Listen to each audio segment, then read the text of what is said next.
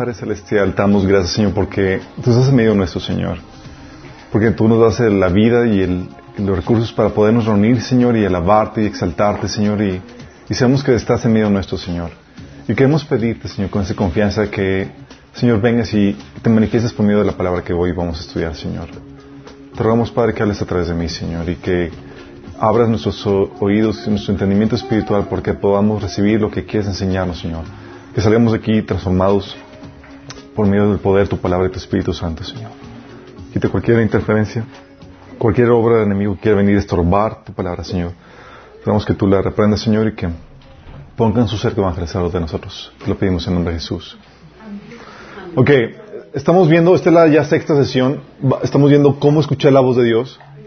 Ha sido todo un recorrido, muy revelador, ¿no? Ya eh, sabemos ahora sí, hoy Dios no para de hablar, está hablando de muchas formas. Y la idea es que aprendamos cómo eh, los diferentes lenguajes que Dios eh, tiene para comunicarse con nosotros. Habíamos estado viendo los lenguajes naturales que Dios utiliza, cómo nos habla a través de la creación, circunstancias, tu conciencia, eh, sentido común, eh, por medio de maestros, de, personas, etcétera, y también de eh, lenguajes sobrenaturales, como sueños, revelaciones, visiones, de la voz que, del Espíritu Santo hablando de tu mente, milagros, etcétera. ¿sí? Todas esas cuestiones se las hemos estado viendo, pero hemos comentado que tenemos una problemática porque así como Dios habla, también el enemigo habla. Y muchas de las cosas que Dios utiliza para hablar, también el enemigo las utiliza para hablar. Cuando hablamos de que Dios hace milagros, también nos dimos cuenta que el enemigo hace milagros. Sí, entonces cuando nos dimos cuenta, oye, ¿cómo puedes hacer para autentificar la, voz de Dios, la palabra de Dios, de, que realmente es Dios el que está hablando? Habíamos comentado que, que tenemos que acudir a la, a la Biblia. Y no solamente a un pasaje. Porque puede el enemigo citar la Biblia, habíamos comentado que sí, puede citar la Biblia, pero tenías que validar el mensaje a la luz de todo el mensaje de la Biblia, no a la luz de unos cuantos versículos. Sí, eso es muy importante. Y habíamos comentado que también requerías no solamente eh, que ese discernimiento requiere que un conocimiento de la Biblia, y eso habíamos comentado que a muchos les da flojerita. Porque quieren recibir el don de, discernimiento, no de espíritus. El don de discernimiento de espíritus ves si es demonio o es un ángel. No, pero quieren ver el don de discernimiento para ver si eh, autentificar de forma automática la voz de Dios si es o no el que está hablando. Y habíamos comentado que este discernimiento requiere tiempo y trabajo de tu parte el desarrollarlo. No se da por sí mismo y no se da como en la forma de un don. Ah. Sé que para muchos es chin. Entonces, entonces tengo que trabajar. Sí, tienes que trabajar. Tienes que estudiar la Biblia, tienes que conocer la Biblia. Y muchas veces va a implicar el que hagas trabajo de investigación. Eh, hemos comentado, por ejemplo, la ciencia, tienes que hacer un buen trabajo eh, de investigación en, el área académica o en la temática que, quieres investigar. Eh, algo que habíamos comentado era eh, prácticas como de dimos un taller de, eh, brujería moderna y platicamos de, las prácticas de biodecodificación. A los que no lo vieron, está ya publicado. Y era un tema que yo no sabía nada al respecto y sonaba medio raro y no fue sino hasta que investigué que pude discernir de qué se trataba y si era Dios o no era Dios. Y a lo que voy con esto es que muchas veces va a implicar que estudies o profundices en el, hagas el trabajo de investigación en una temática para discernir si es de Dios o no. No se te va a dar de buenas a primeras, ¿sí? El discernimiento. Y también habíamos comentado que requieres conocer a tu Padre Celestial para saber cómo opera. Sí, se habían comentado, oye, tú conoces a tu mamá, a tu papá, y tú sabes cómo son, ¿sí? Y si se comportan diferentes, como que quién eres tú, ¿sí? Oye, si sabes que tu papá nunca te chifla, nunca te compra nada, y de repente es así como que cambia y te empieza a, chiquear y todo, y dices, esta persona no. ¿Sabes? Porque ya sabes la forma de actuar, ya sabes cómo procede, ya sabes cómo es, y así sucede con Dios, habíamos comentado. Y, al conocer en tu caminar con Dios ya sabes cómo es, y eso te ayuda a autentificar eh, si una palabra o una revelación, si es de Dios o no. ¿Por qué? Es importante eso. Habíamos comentado porque hay muchos pasajes o muchas palabras o muchas revelaciones que no puedes autentificar con la Biblia porque no, son cosas doctrinales. Son cosas de ve a hacer tal viaje o eh, métete a tal escuela o cásate con tal persona, etcétera. Sí, habías comentado eso. Sí, hasta el viaje. Y, no vas a, en la Biblia no, no va a venir como que eh, no viajarás al DF o cosas por el estilo. No vas a encontrar eso. Entonces, en ese tipo de situaciones tienes que acudir a, tu conocimiento tu padre, cómo es, cómo actúa. ¿sí? Para saber si es o no esa palabra de Dios. Porque ha habido falsas palabras proféticas que han hecho estragos en la vida de personas. Recuerdo palabras proféticas de llega el profeta y, llega con la persona, con su prometido, y le dice a la chica, Dios dice que no te vas a casar con él, que no es la persona que dice preparada para ti. Y dices, ¿cómo la haces? ¿Y cómo decían si es de Dios o no? Y tú quieres hacer la voluntad de Dios y te mete conflicto y toda la cosa. ¿Y cómo solucionar eso? Eso lo vimos la sesión pasada. Si no lo viste, para que, para que la veas, ¿sí? Entonces, comentamos de que tenemos que poner o tienes que saber utilizar la Biblia o saber conocer la Biblia para saber discernir o autentificar el mensaje. Y es aquí donde nos centramos en el tema de cómo interpretar correctamente la Biblia. Es lo que vamos a ver el día de hoy. ¿sí? Conocer la Biblia es muy importante y es la revelación suprema por encima de cualquier otra revelación, cualquier otra forma en la que Dios hable, porque es la forma más clara y directa en la que Dios nos ha hablado.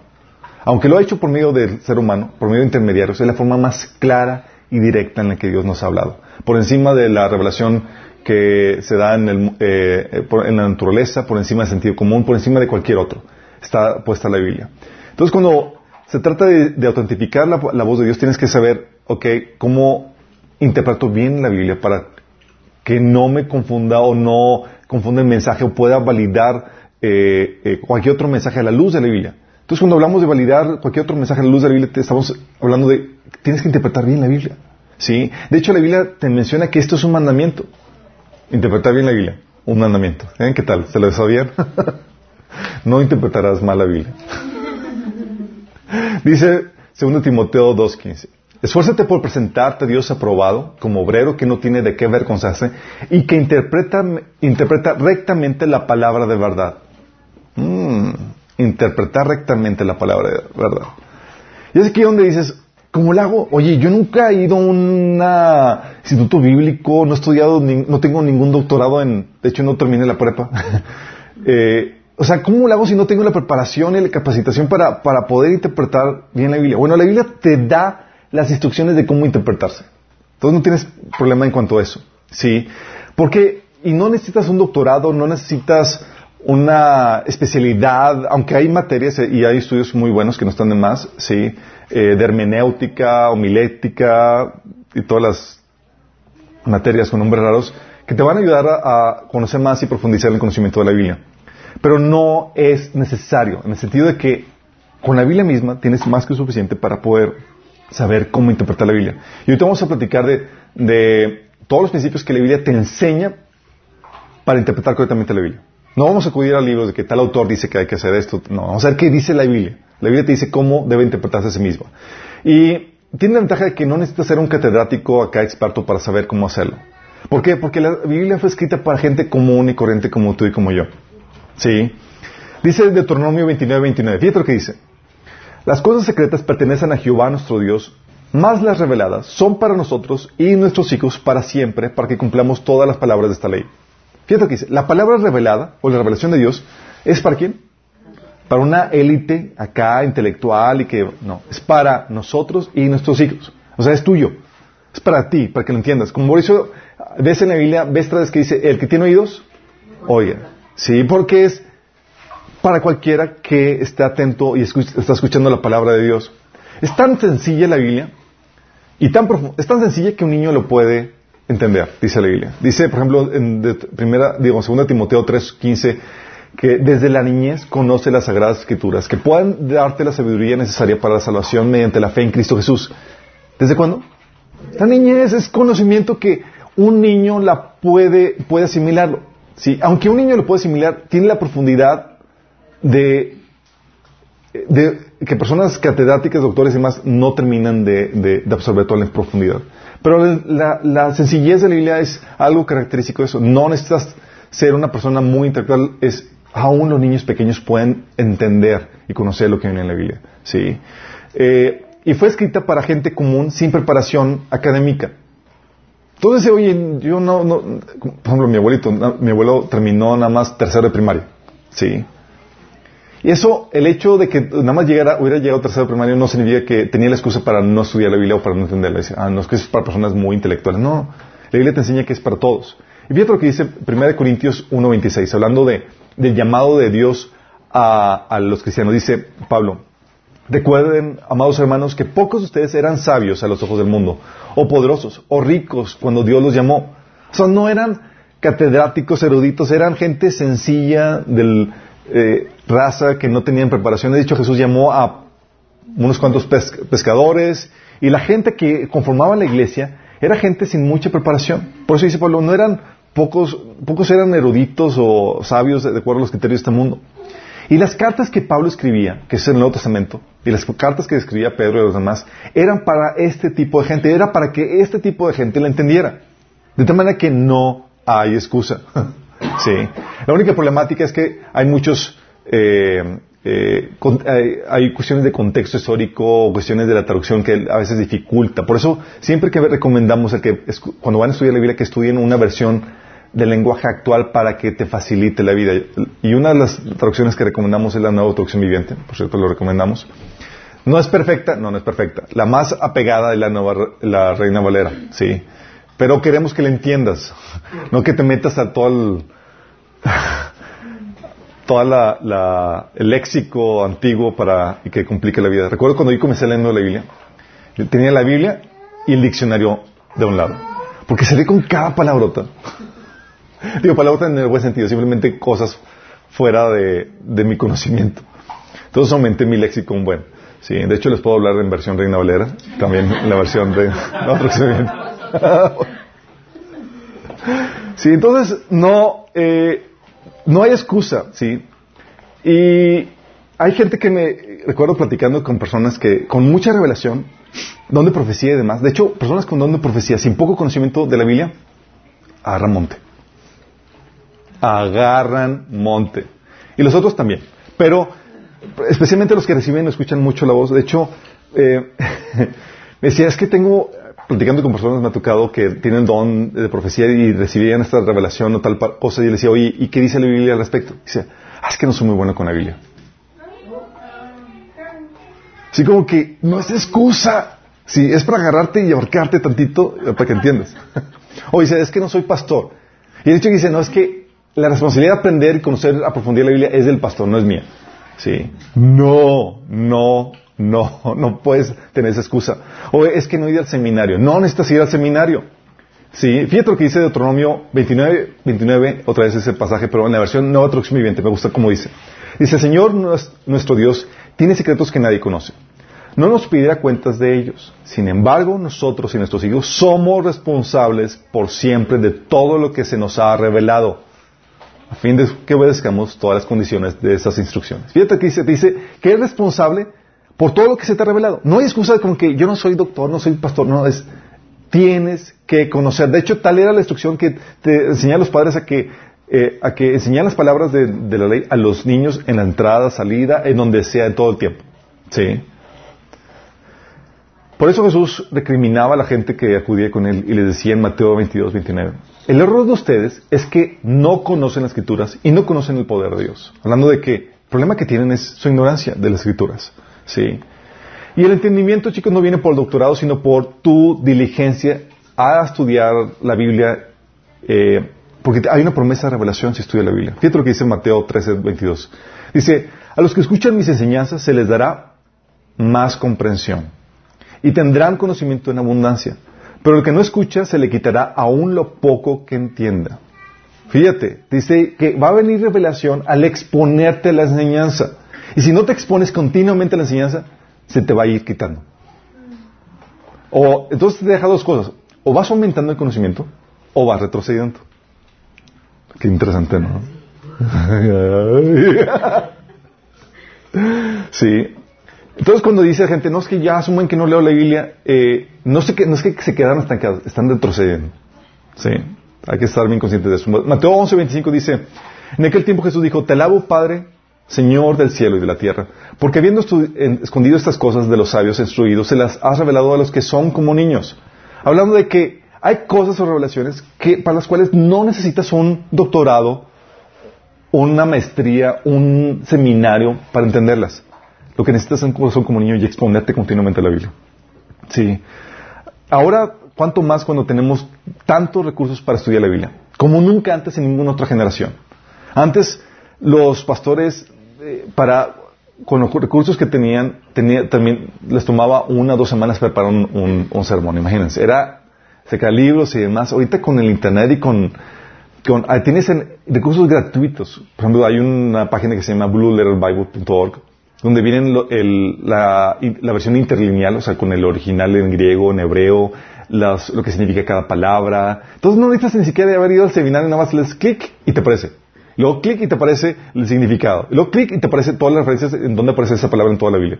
Dices, ¡oh! Entonces ya puedes presumir, aunque no hayas ido al, seminario, sí. Entonces, bueno, esto es, en principio es, es, la Biblia se puede, eh, es para que todo el mundo la entienda. Dios no la puso en código para que solamente los sonoritos especiales y con doctorados puedan entenderlo, ¿ok? Eh, uno de los principios para poder entender la Biblia, y aquí entramos en esto, habiendo aclarado que es para todos, es el principio del corazón limpio, para poder interpretar la Biblia. Principio del corazón limpio. Es algo que habíamos comentado ya. Pasajes como Romanos 1 del 18 al 19 que hablan acerca de eso. Dice, ciertamente la ira de Dios viene revelándose desde el cielo contra toda impiedad e injusticia de los seres humanos que con su maldad obstruyen la verdad. ¿Sabes que tu maldad, tu pecado obstruye la verdad? Sí, y de muchas formas. Y ahorita vamos a ver de qué otra forma, ¿sí? Dice, por ejemplo, en segunda de Pedro 3, del 15 al 16. Y recuerden que la paciencia de nuestro Señor da tiempo para que la gente sea salva.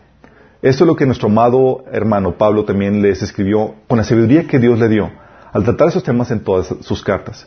Algunos de sus comentarios son difíciles de entender y los que son ignorantes e inestables han tergiversado sus cartas para que signifiquen algo muy diferente así como lo hacen con otras partes de la escritura. Esto resultará en su propia destrucción. Fíjate cómo estaba, por su, corazón ignorante e inestable, estaban transversando la palabra. Te habla de que debes de tener corazón limpio, ¿sí? un corazón puro, para poder entender la Biblia. De hecho, esto mismo Jesús le, recriminaba a los, a los eh, judíos. En Juan 8, versículo 43 y 47, Jesús les decía a ellos, ¿por qué no puedo entender lo que les digo? Porque no pueden aceptar mi palabra. O sea, cuando te resistes a... No entiendes lo que viene en la Biblia. Dice, el que, es, el que es de Dios escucha lo que Dios dice, pero ustedes no, escuchan porque no son de Dios. Y es lo que sucede cuando no quieres escuchar lo que el texto dice, tal cual empiezas a transgiversar, porque no quieres entender lo que dice ahí. Por eso dice Salmo 19 del 2 al 13, ¿cómo puedo conocer todos los pecados escondidos en mi corazón? Límpiame de estas faltas ocultas. Libra a tu siervo de pecar intencionalmente. No permitas que estos pecados me controlen. Entonces estaré libre de culpa y seré inocente de grandes pecados. Pero es una formas de que debes abordar la Biblia es con sinceridad, buscando que el Señor te escudriñe y estando, queriendo estar con el corazón recto delante de, de Dios. ¿Por qué? Porque un corazón corrupto va a transversar la palabra. Puedes usar la Biblia para probar tus ideas y filosofías preconcebidas en vez de entender lo que el texto dice por sí mismo. Ya vienes con tus ideas así como que, déjame utilizar el texto para probar tus preconcepciones, tus ideas. Si tratas de torcerlo para que se acomode. ¿sí? Verse el texto para que diga lo que tú quieres decir y no lo que dice por sí mismo. Eso es un corazón corrompido. ¿sí? Y, y, tú sabes eso porque tu interpretación torcida nunca, nunca lo hubiera, eh, nunca, ninguna otra persona lo hubiera llegado a esa conclusión por sí misma. Pero tu corazón corrompido lo llega, llega a, a torcerla de esa forma. También hay gente que por su corazón torcido, al acercarse a ella, con un corazón no dispuesto a cambiar, a ser confrontado o moldeado, ignora o, cambia el significado de los pasajes para que signifiquen otra cosa, porque no quieren cambiar en eso. Por ejemplo, transversas los pasajes que confrontan tu pecado y la desviación que has consentido en tu vida. Ah, es que aquí no se refiere eso. Sí, por ejemplo, cuando hablaban de, eh, personas que, que justifican la inmoralidad sexual, transversan el pasaje. ¿sí? Dice, no, es que no es tal cual esto, ni el griego significa, bla, bla, bla. Y empiezan a sacar cualquier excusa, porque no se acercan con, la, con, eh, con el corazón listo para ser confrontado, moldeado por la palabra. ¿sí? Hay gente que se acerca a la Biblia buscando desacreditarla. Sí, hay gente que busca hacer, viendo los detalles para ver en qué se equivoca la Biblia. Ah, sí. Y te colocas como juez de la Biblia en vez de que ella, se, ella sea la que juzgue tus motivaciones e intenciones del corazón.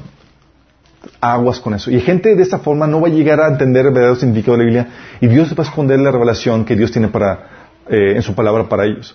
O también la gente que se acerca orgullosamente. ¿Cómo que orgullosamente?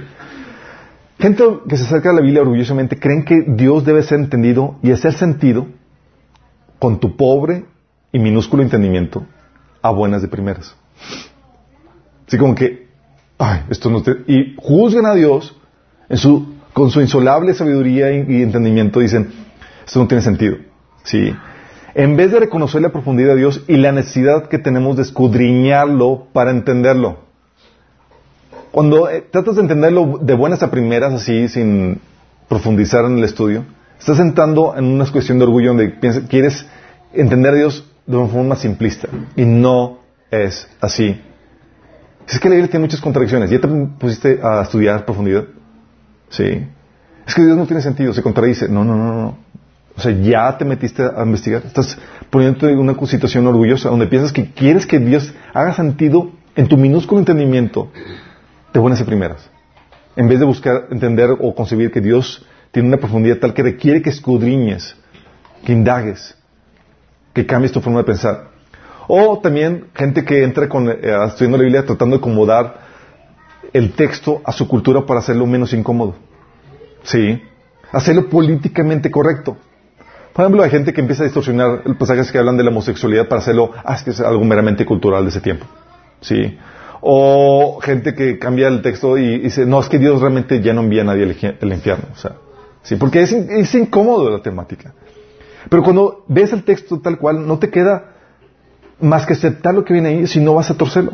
Pero cuando quieres comprometer el texto con tu cultura, con, tu sentido de comodidad cultural, tratas de, cambiarlo. Y es un corazón corrupto. Si cuando te acercas con la Biblia, te acercas con, la intención de que ella te hable y te diga lo que el texto por sí mismo dice, dispuesto a ser cambiado, moldeado, confrontado por la palabra, ¿sí? E incluso incomodado. De hecho, el problema actual con muchos seminarios es que, ¿saben que hay pastores o hay personas que entran y van al seminario, creyentes, y salen de seminario incrédulas?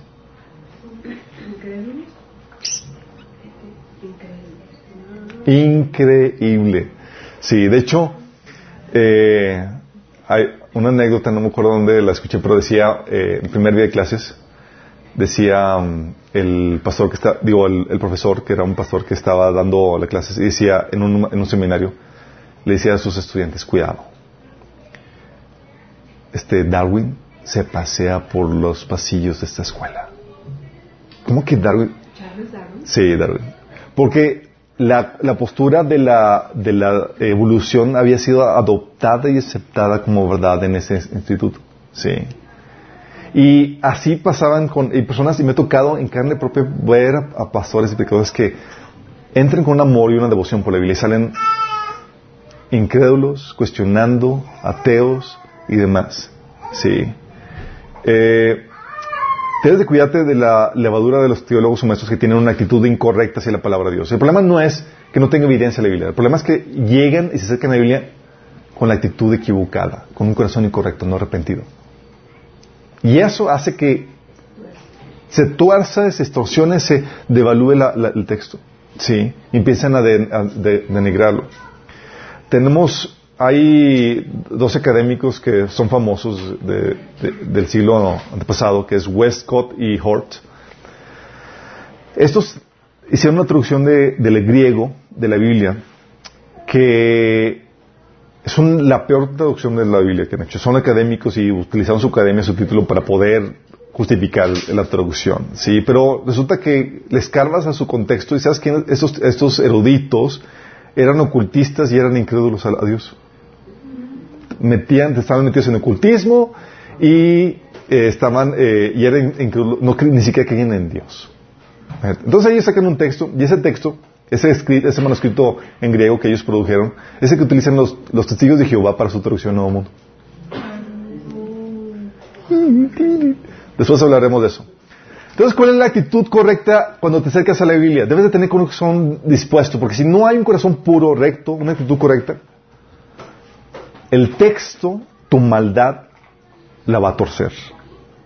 Lo va a malinterpretar. Vas a eh, estorbar a la verdad, como decía el pasaje que habíamos comentado. ¿sí?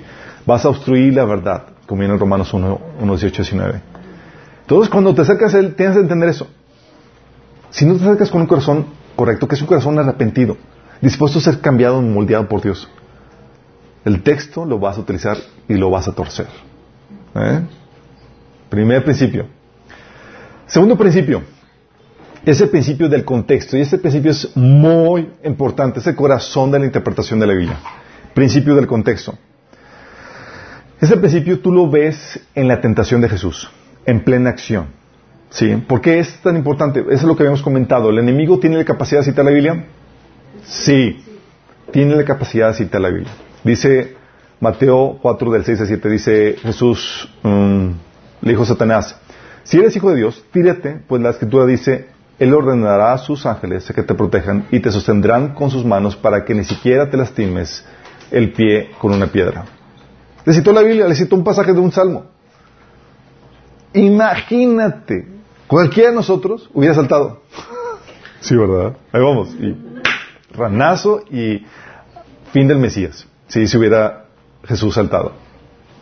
Porque Dios no hubiera respondido. ¿Se han imaginado? Así como que, oh my goodness. Y, el enemigo sigue probando tu conocimiento tras conocimiento. Pero Jesús dice, fíjate lo que dice. Y Jesús le respondió, las escrituras también dicen, no pondrás a prueba al Señor tu Dios. ¿Qué hizo? Satanás sacó un texto, pero Jesús contra, sacó otro texto que sacaba o daba luz al texto que estaba sacando el enemigo. Porque el texto de cualquier versículo se interpreta a la luz de toda la Biblia. Dentro del contexto de toda la Biblia. No puedes sacar un texto fuera de contexto, porque cuando lo haces creas un pretexto. ¿Sí?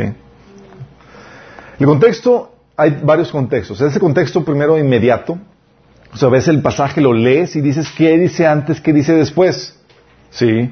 Por ejemplo, gente que me ha dicho, es que eh, Juan 3.17 dice, Dios no envió a su Hijo para condenar al mundo, sino que para el mundo sea salvo por medio de él. Y leen este versículo dicen, ya ves, Jesús va a salvar a todos, no va a condenar a nadie. Aquí dice. Y tú dices, pues sí, ahí dice. Pero luego lees el siguiente versículo y luego dice, el que cree en Él no es condenado, pero el que no cree ya está condenado por no haber creído en el nombre del Hijo del unigénito de Dios. Ah, entonces ¿hay gente que se condena? Sí. Pero si solamente sacas un pasaje, tú puedes malinterpretarlo. Estás sacándolo fuera del contexto. ¿Qué dice el antes? ¿Qué dice el después? Sí. Por ejemplo, hay un pasaje que se utilizó mucho eh, durante el evento de las torres moradas, iba a decir, tres. torres gemelas, gracias. Es que se derrumbaron las torres y demás. Y luego ellos, en su motivación e inspiración, estaban queriendo sacar pasajes de libros que los motivara y que, los, que inspirara a la gente a, levantarse de ese trago amargo. ¿Y sabes qué pasaje citaban? Pasaje de Isaías 9:10, que dice, si se caen los ladrillos, reconstruiremos con piedra tallada. Si se caen las vigas de higuera, los repondremos con vigas de cedro. Sí, nos levantaremos más fuertes y todo demás. Y dices, wow, sí, amén, y vamos a... Pero en este contexto y ese pasaje está, es una, es una aseveración de Israel en rebelión a Dios. Y ahora como que nos castiga el Señor, nos vamos a levantar más fuertes. Sí, fíjate lo que dice un versículo anterior. Dice, de este, de esto se entera todo el pueblo. Efraín y los habitantes de Samaria, todos los que dicen con orgullo y con altivez de su corazón, si se caen los ladrillos, bla, bla, bla. Dice, esto el pueblo está presumiendo su altivez, o sea, que mi disciplina no vale, y, dice en su, en su, orgullo, vamos a hacer esto. Entonces no es ningún pasaje de inspiración ni nada, es un pasaje de rebeldía contra Dios y se utiliza para alentar o dar ánimo a la gente. Si estamos, estamos viendo el contexto y dices, oh my goodness. Sí, o el caso, por ejemplo, de los testigos de Jehová, recuerdo. Me llegan los testigos de, testigos de Jehová, eh, pues a qué casa de quién no han llegado. Son muy eficientes en eso, ¿no? Eh, a mí ya no me visitan, ya. ya me vetaron, sí.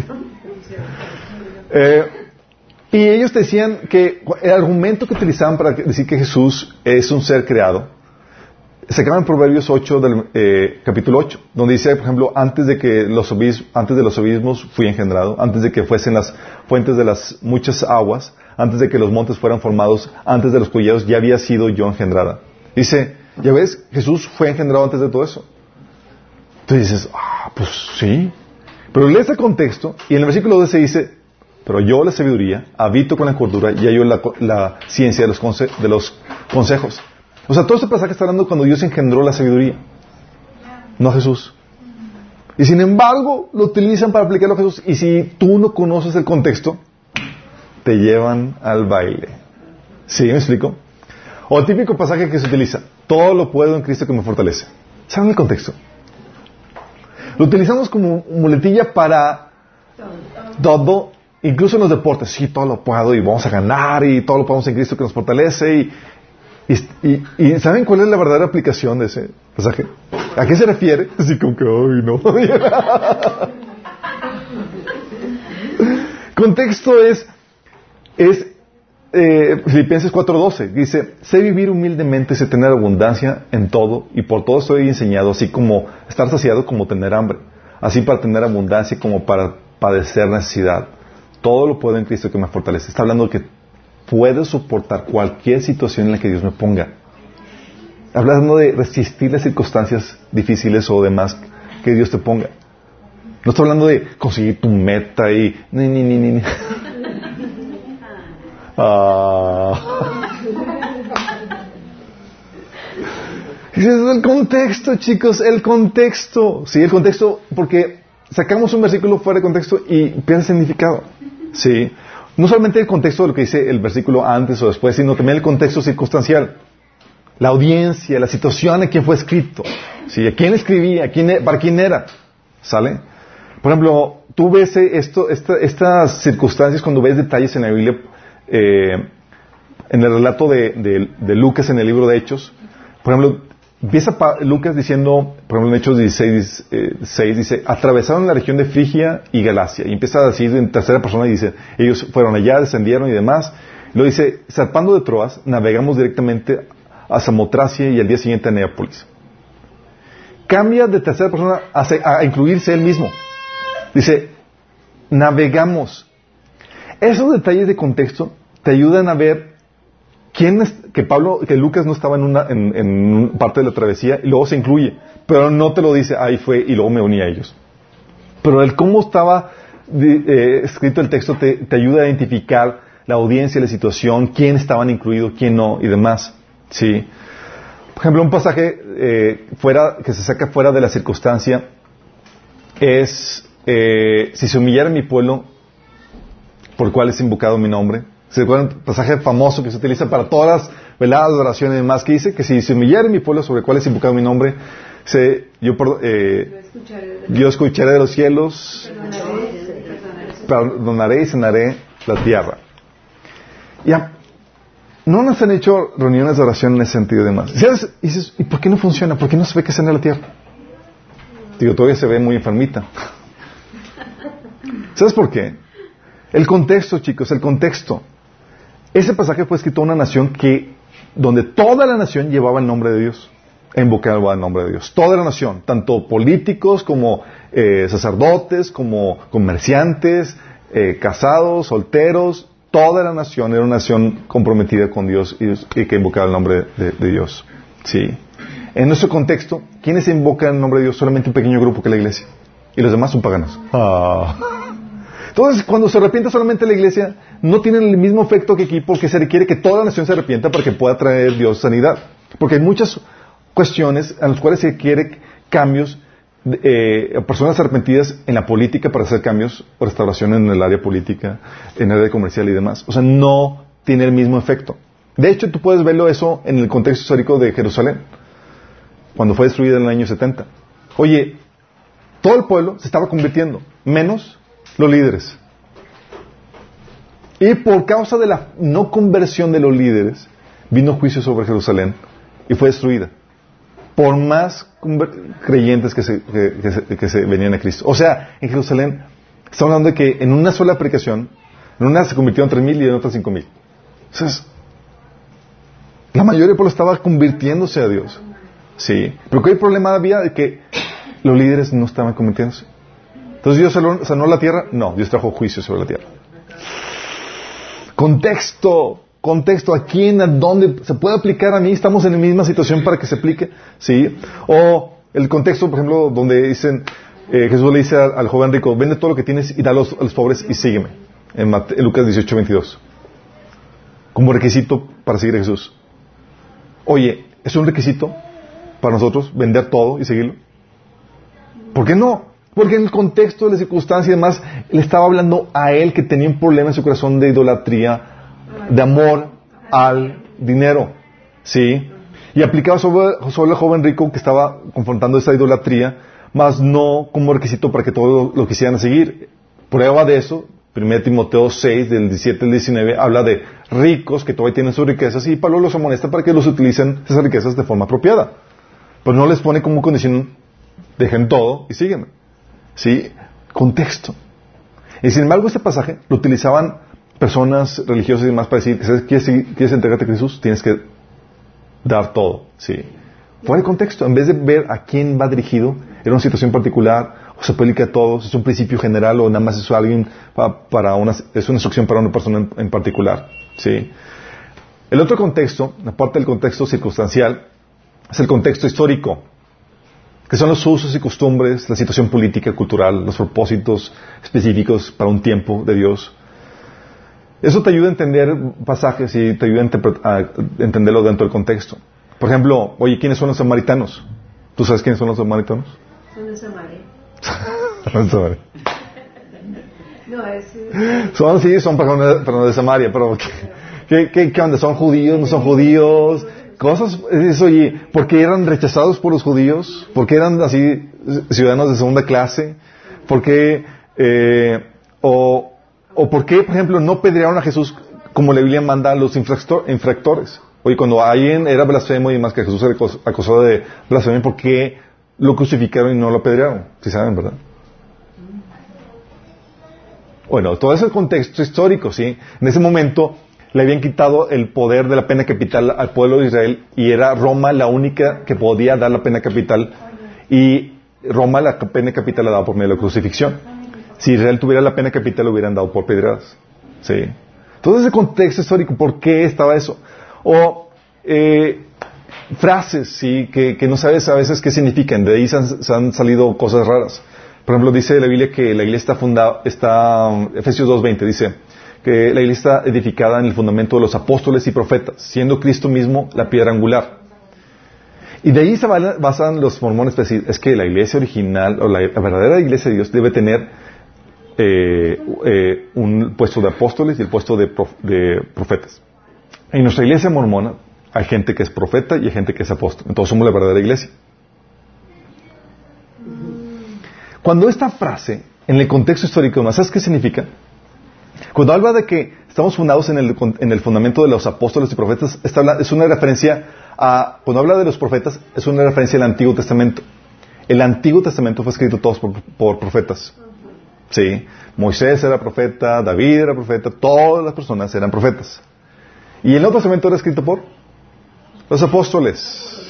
Sí, o dictaban, o eran, era, eh, escrito por personas a quienes los apóstoles les dictaban. Sí. Pero era escrito por, eh, por, los apóstoles. Lo que es una referencia aquí, esta frase, a que la iglesia está basada en el fundamento de la Biblia, Antiguo y Nuevo Testamento. ¿Sí? Pero por no entender estas frases, ahí no la entendemos. O cuestiones de contexto histórico de que, oye, ¿por qué los apóstoles no pedían diezmo? Y ahora todo el mundo pide diezmo. Dices, ¿por qué? Dice, bueno, porque el templo estaba vigente y esa ley era para el mantenimiento de los levitas. No podían pedir algo que era para alguien más que estaba ahí vigente, ¿sí? O la frase de, no impongas las manos, eh, no impongas con ligereza las manos en ninguno. 1 Timoteo 5:22. ¿A qué se refiere eso? Muchos piensan que se refiere a, ten cuidado porque cuando impones manos puede haber una transferencia de, demonios o una contaminación espiritual, que sí muy bien pudiera darse, ¿sí? Pero en el contexto histórico, esta imposición de manos habla de el nombramiento de líderes. Porque la forma en que nombraban a líderes en la iglesia y demás era imponiendo manos. Y se hablaba del nombramiento de líderes y tu responsabilidad de no nombrar a líderes malos. porque te haces de lo que haga. Sí. Pero son esas frases históricas que dices, tienes que entender un contexto histórico que te ayuda a comprender estos y otros pasajes. Sí. Son, eh, no son, bueno, eh, la mayoría no necesitas, tú puedes comenzar la Biblia sin este conocimiento y vas a tener el conocimiento básico para vivir tu vida cristiana. Pero si quieres profundizar vas a tener que tener este conocimiento. O, por ejemplo, el, título, el uso de la primogenitura. ¿Cómo se maneja en la Biblia? Sí. Ah, es que es para el primer varón que nace en tu familia. No, en la Biblia también lo pone como un título que se le da arbitrariamente a cualquier otro hijo. Que se le da una posición especial. Sí. Cosas por el estilo. También, no solamente debes tener contexto histórico, circunstancial, el contexto del pasaje, sino debes de interpretar el pasaje a la luz de toda la Biblia. Es decir, este pasaje, ¿qué dicen otros pasajes de la misma temática en otro en otros libros? Sí. Casos de Satanás con Jesús. Jesús, Satanás le saca un pasaje de Salmos y Jesús le saca un pasaje de que es, eh, es Deuteronomio, si mal no recuerdo. Sí. Otro pasaje de la Biblia, porque la Biblia se, debe utilizar, eh, el pasaje se, interpreta a la luz de toda la Biblia, no solamente de su contexto inmediato, no solamente dentro de su contexto circunstancial, no solamente dentro de su contexto histórico, sino del contexto de toda la Biblia. ¿sí? Caso de, por ejemplo, entonces Satanás decía, tírate, porque escrito está, y Jesús le decía, no, porque dice, no tentarás al Señor. Caso típico hoy en día que dice, oye, pero él le dice, no juzgues y no serás juzgado. Se dice, no juzgues y no serás juzgado. Sí. Y de ahí sale, la Biblia dice, no, o sea, que no estás juzgando. ¿Y qué dice, qué otros pasajes de esta misma temática tienes de la Biblia? 1 Corintios 5.12 dice, no es mi deber juzgar a los de afuera, pero sí es responsabilidad de ustedes juzgar a los que son de la iglesia y están en pecado. Entonces, sí y no. ¿Te das cuenta cómo se va complementando el pasaje y el entendimiento a la luz de otros pasajes? Pero por nuestro, cuando utilizamos un pasaje arbitrariamente sin, sin considerar los demás pasajes que hablan de la misma temática, estás mal usando la Biblia. Y es ahí donde no estás presentándote como un obrero que eh, eh, usa bien la palabra de verdad. Por ejemplo, la Biblia te enseña, te dice que seas hospedador, por un lado. Pero por otro lado te dice que no hospedes a gente que tiene una falsa doctrina. sí. O por ejemplo, la Biblia te dice, por un lado, que Dios es amor. Y por otro lado también te dice que es, que es un juez justo y que era justicia. Sí. O en un pasaje te dice que Jesús es, es hombre. Y por otro pasaje te habla que Jesús es Dios también.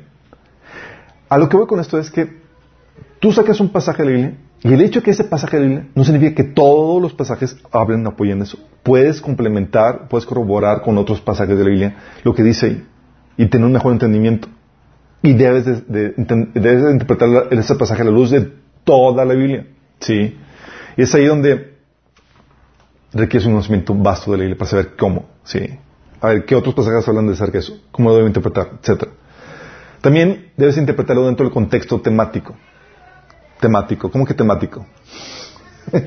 ¿Sí saben que la Biblia tiene un tema general?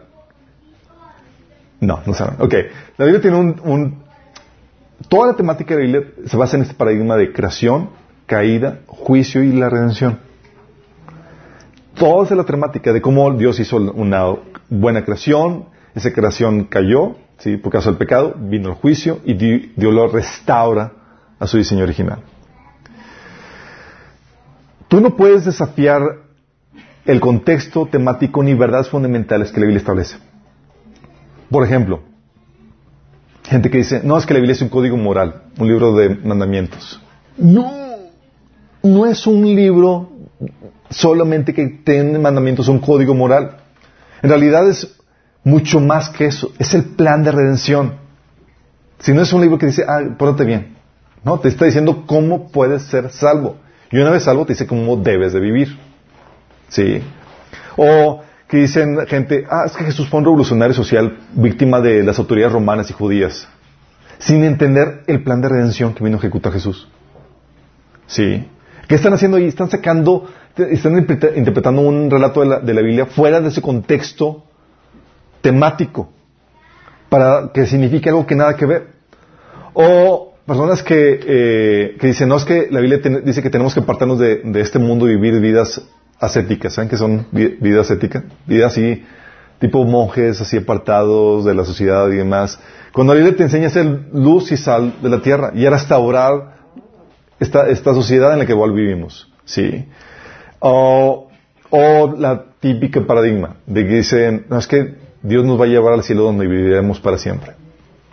¿Quién lo ha escuchado? Todos. No, entonces no. no tal cual. Sí, vamos a ir al cielo, pero vamos a regresar. entonces tienes que entenderlo a la luz de todo el contexto temático de la Biblia. También, eh, este contexto, este principio del contexto, chicos, es sumamente importante. ¿Por qué? Porque es la principal forma que utiliza el maestro del engaño para torcer las escrituras. Es lo principal que utiliza. Si tú no tienes el conocimiento vasto de la Biblia, lo cual te tarda en desarrollar, ¿sí? Tú eres como cualquier niño llevado por cualquier viento de doctrina. ¿Por qué? Porque no tienes el contexto para, para discernir si lo que te dicen es correcto o no. Oye, te pasan un pasaje y dices, ay, pues suena bien. Yo lo he escuchado en la Biblia, pero no sabes ni qué dice antes, ni qué dice después, ni qué dice, no, ni sabes de contexto histórico, no sabes nada. ¿Sí? Y eso te requiere conocimiento. Eh, y es el, este, esta, este método que utiliza el enemigo de sacar el texto fuera de contexto es el, es el principal arma que utiliza el enemigo para engañarte. Es el fundamento de ese engaño. Por ejemplo, pasajes o cosas que hemos escuchado. Que dicen, es que Dios quiere que sea sano.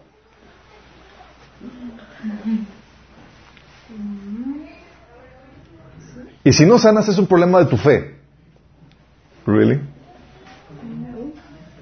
¿Really? Así como que yo le puse todo. Eh, sí, no. sí. O eh, que dicen, es que Dios quiere que seas rico. Mm, sí, no. Sí. ¿Qué estoy haciendo? Estoy haciendo que piensen en su contexto. ¿Qué, más, qué otros pasajes de la Biblia dicen eso? Se puede interpretar correctamente o no. Sí. Y te das cuenta que dicen eso y, y otros pasajes hablan de Pablo viviendo en pobreza y demás, Jesús eh, sin, sin tener dónde acostar su cabeza y demás. Entonces, sí, no. Eso es donde entra la sabiduría para saber cuándo sí, cuándo no y en qué principios opera es- esto. ¿sí? O eh, pasajes que, o gente que dice, lo que declaras con tu boca se va a hacer re- realidad. Chido decir. Porque dice la Biblia que el poder de la vida y de la muerte está en la boca. ¿Sí? Y lo dices, ¿y por qué no funciona? Porque dice Pablo, dice Santiago que no, no, no seas presuntuoso declarando cosas de lo que va a ser en el futuro y demás. ¿Sí? ¿Qué- ¿A qué voy con esto? Muchas frases, muchos clichés que utilizamos en, en- dentro del ambiente cristiano están sacados fuera de contexto. Y te los has tragado sin saber qué más pasajes o qué otros pasajes hablan acerca de eso. Sí, pero suenan bien, suenan piadosos, suenan, pues es cierto, Dios quiere sanarme. Sí, pero luego te andas todo resentido porque Dios no te sana. En vez de sanir todas las motivaciones y por qué, cuando opera Dios la sanidad, cuando sí, cuando no, cuando, son, cuando Dios manda la enfermedad, cuando sí, cuando no, etcétera. O sea, es una temática que no es tan simple, pero debes entender el contexto. Sí. O gente que dice, no es que las bendiciones de Israel de Deuteronomio 28 son para ti aquí y ahora. No. ¿Por qué no? Porque sí. Sí, esas cuestiones requiere conocimiento. Requiere saber cuándo sí, eh, eh, profundidad en esto. ¿Sí vamos? Ley del contexto. Eso te obliga a tener un conocimiento amplio de la Biblia para saber cómo acomodar y saber qué dice acá antes después. Y también, te ofrecen un pasaje de la Biblia, es qué más pasajes puedo traer a la mente para corroborar que lo que me están diciendo es correcto o no.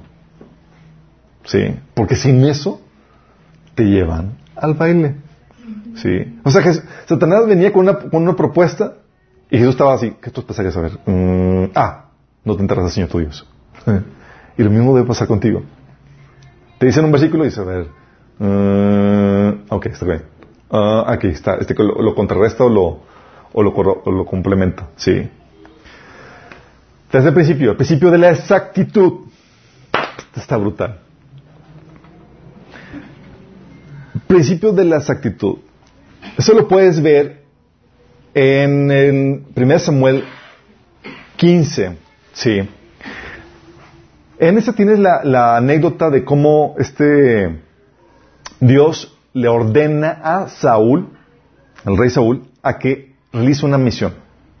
Sí, tipo misión imposible. Sí, tin, tin. Y le dice, versículo 3, destruye por completo todo lo que, pertene todo lo que les pertenezca. Iban a destruir la, a los amalecitas. Destruye por completo todo lo que les pertenezca. No les tengas compasión. Mátalos a todos, hombres y mujeres, niños y recién nacidos, toros y ovejas, camellos y asnos. ¿Sencillo? Sencillo. Misión, ok. Y Saúl dijo, ok, acepto la misión. Y se fue, sí, a hacer la misión. Luego llega Saúl y luego le, le llega este Samuel. Y Dios le habla con Sam- viene con Samuel y dice, me arrepiento de haber puesto a Saúl como rey. Y va Saúl, porque no hizo lo que Dios le había ordenado. Entonces llega Samuel con Saúl y le dice en el versículo 19 al 20, ¿por qué entonces no obedeciste al Señor? ¿Por qué echaste mano del botín e hiciste lo que le ofende al Señor? Y fíjate lo que dice Saúl. Yo sí obedecí al Señor, insistió Saúl. He cumplido la misión que él me encomendó. Traje el prisionero Agag, rey de Amalek, pero destruí los amalecitas. O sea, dejó al rey vivo, ¿sí? Y luego te lo aclara más en el versículo 17 9. Dice, Saúl le tocó los ma- amalecitas desde Javilá hasta el sur, que está cerca de la frontera de Egipto. Agag, rey de Amalek, lo capturó vivo, pero todos los habitantes los mató a filo de espada. Además de perdonarle la vida al rey de Agag, Saúl y su ejército perseveraron, digo, preservaron los mejores, las mejores ovejas y vacas, los terneros más gordos y, en fin, todo lo que era de valor. Nada de eso quisieron destruir, solo destruyeron lo inútil y lo que no servía. ¿Obedeció o no obedeció? ¿Sabes qué te enseña esto? Este es el principio de la exactitud de la Biblia. No te dice, o sea, cuando Dios te dice instrucciones, no es aproximaciones. Sí, ay, Señor, prácticamente los destruye todos. No es aproximación, es exactitud. Por eso Mateo 5.18 dice, porque de cierto os digo que hasta que pase el cielo y la tierra, ni una jota, ni una tilde pasará de la ley hasta que todo se haya cumplido. Es decir, cada detalle cuenta. Tal así que Jesús, de hecho, ¿sabes? En uno de sus argumentos construyó su caso en una tilde. En Mateo 22, de 44, eh, Jesús eh, presentó el caso a, la gente que lo escuchaba. Decían, ¿de quién es el, eh, hijo el, Mesías? Porque David dice, el Señor le dijo a mi Señor, siéntate a mí esto hasta que ponga a tus enemigos por estar a tus pies. Y, y luego David le dice, ¿cómo puede ser su Señor? Y sabes que la palabra mi Señor, el mi, es un apóstrofe en ese texto. Un pequeño apóstrofe para poder interpretar eso. Sabía, y Jesús decía, ¿cómo puede ser su Señor? Nada más por un apóstrofe. Estaba interpretando ese pasaje. Estaba hablándole de esta actitud. Así como, ah, Señor, seguramente se le fue ahí el apóstrofe al, al escriba, nada que ver. O pasajes donde habla la Biblia de que hagamos al hombre nuestra imagen, hablando de el plural, sí, que viene en Génesis 1.26, de, de Dios, como Dios se refiere a sí mismo como un ser plural, dando el inicio o el vistazo de lo, de lo que vendría a ser la Trinidad, sí, y está hablando de las actitudes, no es una aproximación de que, ah, que más pues refería a sí mismo, hombre, eh, hablaba de sí, singular, plural, hablaba de sí, lo importante es que hablaba de sí, no, es, estaba hablando en plural, la Biblia es exacta. De hecho, los que hemos estudiado las profecías, sabemos lo exacto, lo terriblemente exacto que es la Biblia. La profecía de Daniel 9, 26, del 25 al 24 al 26, profetiza el día exacto en que Jesús se presentaría al pueblo de Israel como el Mesías. El día exacto, ni un día más de un día después. Incluso la fecha de su sacrificio en la cruz cumplió incluso las horas del sacrificio. Así de, exacta es la Biblia. ¿Por qué? Porque Dios quiere decir lo que dice y dice lo que quiere decir. Dios no habla al tanteo ni en aproximaciones. Sí. Por la exactitud de, de, este, distinguimos la diferencia entre pasajes de Lucas 21 y Mateo 24. Que lo leen la gente y dicen, ah, pues dice prácticamente lo mismo. No, no es prácticamente lo mismo. ¿Tiene diferencias sutiles? Sí, tiene diferencias pequeñitas, pero son diferencias. Y la Biblia, si algo te enseña, es que es exacta. Por esas diferencias tú distingues que Lucas fue para un grupo diferente, una audiencia diferente y con preguntas diferentes. Y no, son, no es el mismo pasaje de Mateo. ¿Sí? Los que llevamos el taller de escatología saben a qué me refiero. ¿Sí? O en el caso de los testigos de Jehová, en Juan 1.1, dice que en el principio era el verbo, el verbo era con Dios y el verbo era Dios. Y los testigos de Jehová ahí pusieron ahí un, un. Y el verbo era un Dios. ¿Y saben ese un, que no viene en el original, cuánto cambia todo? Sí. O en Génesis 6, que son situaciones ahí problemáticas porque habla de que los hijos de Dios se metieron con las mujeres. Y es que, no, es que eh, tal vez no era eso, es que eh, habla de los... Y tratan de... porque no toman el texto en serio, ¿sí? Y la Biblia es exacta cuando, cuando en, la enseñanza. Y eso nos lleva al otro principio. Entonces llevamos el principio del contexto, digo, el principio del corazón limpio, corazón arrepentido, el principio del contexto, el principio de, la exactitud y el principio de la literalidad. ¿Cómo que la literalidad? Dice que todo pasaje de la Biblia debe ser interpretado literalmente, al menos que el contexto te obligue a lo contrario.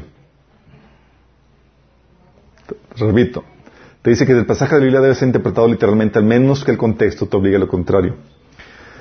Uh, ¿A qué voy con esto? Sí. Fíjate lo que estos pasajes. Es Marcos, uh, no, es Mateo 22, 23 a 29. ¿Se acuerdan de los seduceos? ¿Qué eran los seduceos? Que no creían en la resurrección. No creían en la resurrección. ¿Y si habías escrito la Biblia en el Antiguo Testamento habla de la resurrección? Sí. Pero como ellos eran muy racionales y no creían en nada supernatural, ellos decían, es alegórico, simbólico. Fíjate lo que dice Jesús. Jesús les dice, ustedes están equivocados porque desconocen las escrituras y el poder de Dios. Y están alegorizando la Biblia. Ellos no creían eso. Ellos querían, querían avergonzar la interpretación de la resurrección que Jesús y los fariseos creían. Sí. Y le dicen, no, estás equivocado. De hecho, Hechos 26, 8 dice, Pablo le decía a, a sus oyentes, ¿por qué les parece a ustedes increíble que Dios resucite a los muertos? Porque la Biblia habla de la resurrección, pero a veces cuesta tanto trabajo creer que sea real, más en ese contexto que apenas estaba difundiéndose esa idea, que Pablo decía que la gente lo tomaba como una alegoría, como algo simbólico, algo porque costaba trabajo creer que Dios fuera a hacer eso. Sí. Pero Pablo dice, ¿por qué les parece imposible o increíble que Dios pueda resucitar de los muertos? Sí. Eh, y Jesús también, ves en esta, esta literalidad, Jesús, en varios pasajes, no solamente en esos, también cuando hace referencia del, del, Adán y Eva, dice que en el principio Dios los hizo varón y hembra los creó, en Marcos 10, del 5 al 8. Y con esto Jesús está diciendo, este relato de Génesis no es una alegoría. Estoy, está hablando de hombres y mujeres reales. Sí. Y de ahí saca una enseñanza. Pero ¿por qué ves esto? Porque ves que la actitud de Jesús hacia la Biblia la tomaba literal. Sí. De hecho, tal literal que decía Lucas 24, 44. Cuando estaba con usted, yo con ustedes, les decía que tenía que cumplirse todo lo que está escrito acerca de mí en la ley de Moisés, en los profetas y en los salmos. Hablando de que no es como que Wichiwachi se va a cumplir todo lo que dice. ¿Sí? Esto es muy importante, este principio de la literalidad, chicos, eh, pero este principio de la teoría no omite el sentido de que hay figuras de lenguaje en la Biblia, como similitudes, analogías, hipérbolas, sarcasmos, eh, y géneros literarios como el histórico, poético, romántico, que la Biblia tiene, que se deban de respetar.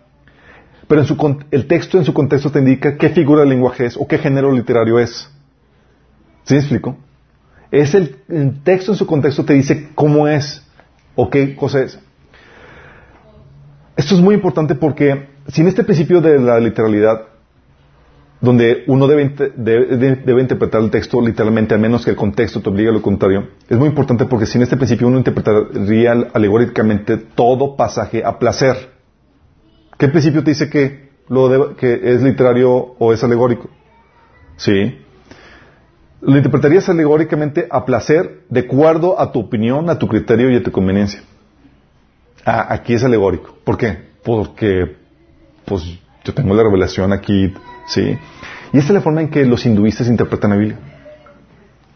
O la nueva era, donde dicen que Jesús es un ser mítico y representa la era de Pisces y sacan aquí cosas así, y, dices, y te sacan alegorías que, que, que, que, parecen encajar ahí, dices, de, que, se fumaron y, y, cuadra ahí con todo eso. ¿sí? Muchos interpretan alegóricamente no basado en el texto en sí, sino en la interpretación de algún pasaje famoso. Por ejemplo, ¿saben quién fue uno de los principales exponentes de la interpretación alegórica? San Agustín. San Agustín, famoso San Agustín, así como que ya lo puedes tachar de la lista de, teólogos en tu. Ah, él es el que interpretó, empezó con la, eh, fue el principal exponente de la interpretación alegórica, decía que el milenio era algo alegórico, que la iglesia iba a gobernar, iba a conquistar el mundo y a cristianizar todo el mundo, de hecho la famosa obra de la ciudad de Dios, donde habla acerca de todo eso. Y de ahí se pasó a los presbiterianos, luteranos y demás. Y la interpretación alegórica sigue todavía fungiendo en eso. Te dicen, alguien te dice, es que no literal. La pregunta que debe ser, muéstrame, de acuerdo al contexto, ¿qué te llevó a concluir que no es literal? Yo he hecho esa pregunta y amigos me dicen, cristianos, además que con profundidad la Biblia, dicen, es que no puede ser literal en todo lo que, en todo lo que dice la Biblia. Bueno, sí, hay cosas que son alegóricas y demás, pero en ese pasaje que me está diciendo, ¿qué te llevó a concluir que es alegórico? Y si digo, ¿qué? pues no tiene nada más que su propia opinión. Y eso no cuenta, ¿sí? Fíjate, este es el principio que voy a decir. El texto es literal hasta que se pruebe lo contrario. Versos, que es la forma incorrecta. El texto es alegórico hasta que se muestre lo contrario. Porque cuando dices que el texto es alegórico hasta que se muestre lo contrario, te dejan en el limbo. Porque cualquier cosa, cualquier cosa puede ser interpretada alegóricamente. ¿Sí me explico? Así de forma arbitraria. La interpretación alegórica muchas veces es forzada por cuestiones de contexto histórico. Por ejemplo, San Agustín. Oye, la iglesia estaba prosperando, estaba conquistando al mundo, oye, todo el imperio romano se hizo cristiano. Todo el imperio dices, oye, estamos conquistando ya todo el mundo. Entonces, a lo mejor el entendimiento que teníamos de que la iglesia iba a corromper, se iba a retraer, se iba, íbamos a ser perseguidos por este, por el, por reyes malos que gobernaban la tierra, como que no. Y entonces empezaron a alegorizar todo. ¿Sí? O por creencias que tienes, que has aceptado de forma a priori. Filosofía, por ejemplo, naturalista. Los milagros no existen. Tú dices, ah, es que no, es tal cual así eso, ¿no? Y empiezan a justificar, la burra no habló tal cual, porque los burros no hablan. ¿Sí? Es, algo simbólico, alegórico de cuando eh, empiezan a sacar interpretaciones acá y en la cochona. O el sol no se paró tal cual como José, o sea, porque es imposible. ¿Sí? O empiezan a decir que los días de Génesis son eras geológicas. ¿Sí? La alegorización arbitraria, o sea que no es obligada por el contexto, chicos, te lleva a darle el significado que tú gustes al texto y así es como se tuerce el texto. ¿Y sabes qué? ¿La interpretación de qué depende? La interpretación depende de qué tan buena es tu imaginación. sí, porque es cualquier cosa que tu imaginación conciba puede ser. Sí. Lo peligroso que es esto. Vamos a continuar con las demás. Eh, principios de interpretación de la Biblia la próxima semana, pero quiero que tengan en mente esto, ¿sí? Porque con esto ya no te dan a tole con el dedo cualquier persona. Ya se oye, a ver, a ver, ¿qué principio estás siguiendo para interpretar? Y tú puedas poder usar la Biblia de forma correcta y adecuada. ¿Sí? Debes de entender muy bien estos principios y, y si, y debes entender que las malas interpretaciones de la Biblia son porque se violan estos principios. Y si te das cuenta, son principios que estamos viendo que la Biblia te enseña. Entonces vamos a, terminar con una oración no sin antes hacer la invitación a que aquellas personas que nos están sintonizando, que no han hecho ninguna decisión por Cristo, que, por favor, hoy aproveches. Hoy estamos en el periodo de gracia, donde Dios te concede amnistía, el perdón de tus pecados, ¿sí? en condiciones favorables. Va a llegar el tiempo donde la única forma de arrepentirse va a ser en condiciones muy desfavorables. Y hoy puedes escapar de ese tipo de situaciones. ¿Qué es lo que tienes que hacer para ser salvo? Dice la Biblia que por causa de tus pecados, la paga del pecado es muerte, es separación eterna entre tú y Dios. Pero hay perdón de pecados por parte de Dios. Si decides arrepentirte de tus pecados, es decir, rendir tu vida a Cristo, no para ser buena persona, porque tu concepto de bueno está mal, es para someterte al criterio de Dios, a lo que Él dice que es bueno que es malo. ¿Sí? Si estás dispuesto a arrepentirte y que crees, y si crees que Jesús murió por ti en la cruz y que resucitó para el perdón de tus pecados, tú puedes recibir la vida eterna si, se lo pides. Si quieres pedírselo, te quiero guiar en esta oración, que cierres ahí los ojos y le digas, Señor Jesús, día de hoy, Señor, me arrepiento de mis pecados. Yo te pido, Señor, que, que me salves, que me perdones. Hoy te acepto como mi Señor y mi Salvador. Yo creo que moriste por mí en la cruz para el perdón de mis pecados. Yo recibo tu regalo de la vida eterna. Si tú hiciste esto genuinamente, se va a manifestar, vas a producir fruto. ¿sí? Dice los apóstoles que debes mostrar tu arrepentimiento con tus obras. ¿Y cómo muestras el arrepentimiento? Si realmente aceptaste a Jesús como tu Señor, va a ser por lo menos dos cosas. Vas a empezar a obedecer la Biblia, porque la Biblia te enseña, eh, si te sometiste a Él, quieres saber qué es lo que dice tu Señor, para qué instrucciones te manda para tu vida, y vas a empezar a congregarte. Y si quieres hacerte, queremos ayudar con eso. Y a todos los demás, ¿cómo andamos con nuestra Biblia? Si te das cuenta que está, requiere esfuerzo, como que el cristianismo nos estamos dando cuenta que no es tan fácil. Pero vale la pena. Vale el esfuerzo. El llamado de estos chicos, con eso que estamos aprendiendo, es dejar la lechita, dejar de ser niños para ser maduros. Porque el niño no tiene discernimiento, es llevado, llevado por cualquier viento de doctrina. Y a ti se te está prohibido quedarte en ese nivel. No por mí, la Biblia te dice eso. Así que ya debiendo ser maduros, tienen las recriminaciones que tenían necesidad de ser, alimentados con lechita porque no habían madurado. Entonces tienes que madurar, tienes que avanzar eso. ¿Por qué? Porque lo vas a requerir. Dios no va a perdonar tu crecimiento en el sentido de que tienes que avanzar en un tiempo de Dios para ti. Porque van a ir pruebas en donde requieres este discernimiento. Y si tú desaprovechaste ese tiempo, estos recursos que Dios te puesto, si no avanzaste en esto, vas a reprobar. Y acuérdense todo lo que hemos estado viendo. Y más ahora en los tiempos que estamos viendo. Acuérdense lo que vimos en la serie de discernidos. Estamos viviendo en una época donde el, cristianismo que vivieron nuestros abuelos y nuestros antepasados no es suficiente para nosotros. Sí. Los engaños, las problemáticas, los retos que estamos viendo hoy en día son más pesados, más difíciles. Y debes estar robusto en tu fe para saber cómo discernir y no ser llevado por cualquier evento de doctrina. Todo lo que estamos viendo, aprendiendo ahorita es sumamente importante. Porque este va a ser tu criterio para poder discernir la verdad del engaño. Y tú debes saber cómo interpretar correctamente la Biblia. Así como, está anotado, anotado, no es para que, ¿qué dijo Chuy? Entonces era de interpretarlo. No, está anotado para que, si quieres profundizar en eso, puedas profundizarlo. Y vamos a continuar con eso la próxima semana. Pero vamos a orar para que el Señor nos siga llevando y avanzando en este nivel de crecimiento. Amado Padre Celestial, Padre, queremos pedirte que nos sigues llevando de gloria en gloria, Señor. Queremos seguir creciendo en ti, en tu palabra, en el entendimiento que tú nos das de las escrituras, Señor. Padre, que ya no seamos como niños llevados por cualquier viento de doctrina, Padre. Ayúdanos, Señor, te lo rogamos, para que podamos seguir creciendo en nuestro entendimiento, en nuestro discernimiento, Señor. Señor, si no hay hambre en nosotros por ti, por tu palabra, por avanzar, pon esa hambre. Si no hay esa disposición, pon esa disposición, Señor. Pero no queremos quedarnos estancados en ese crecimiento. Ayúdanos, Señor, te lo pedimos en el nombre de Jesús. Amén.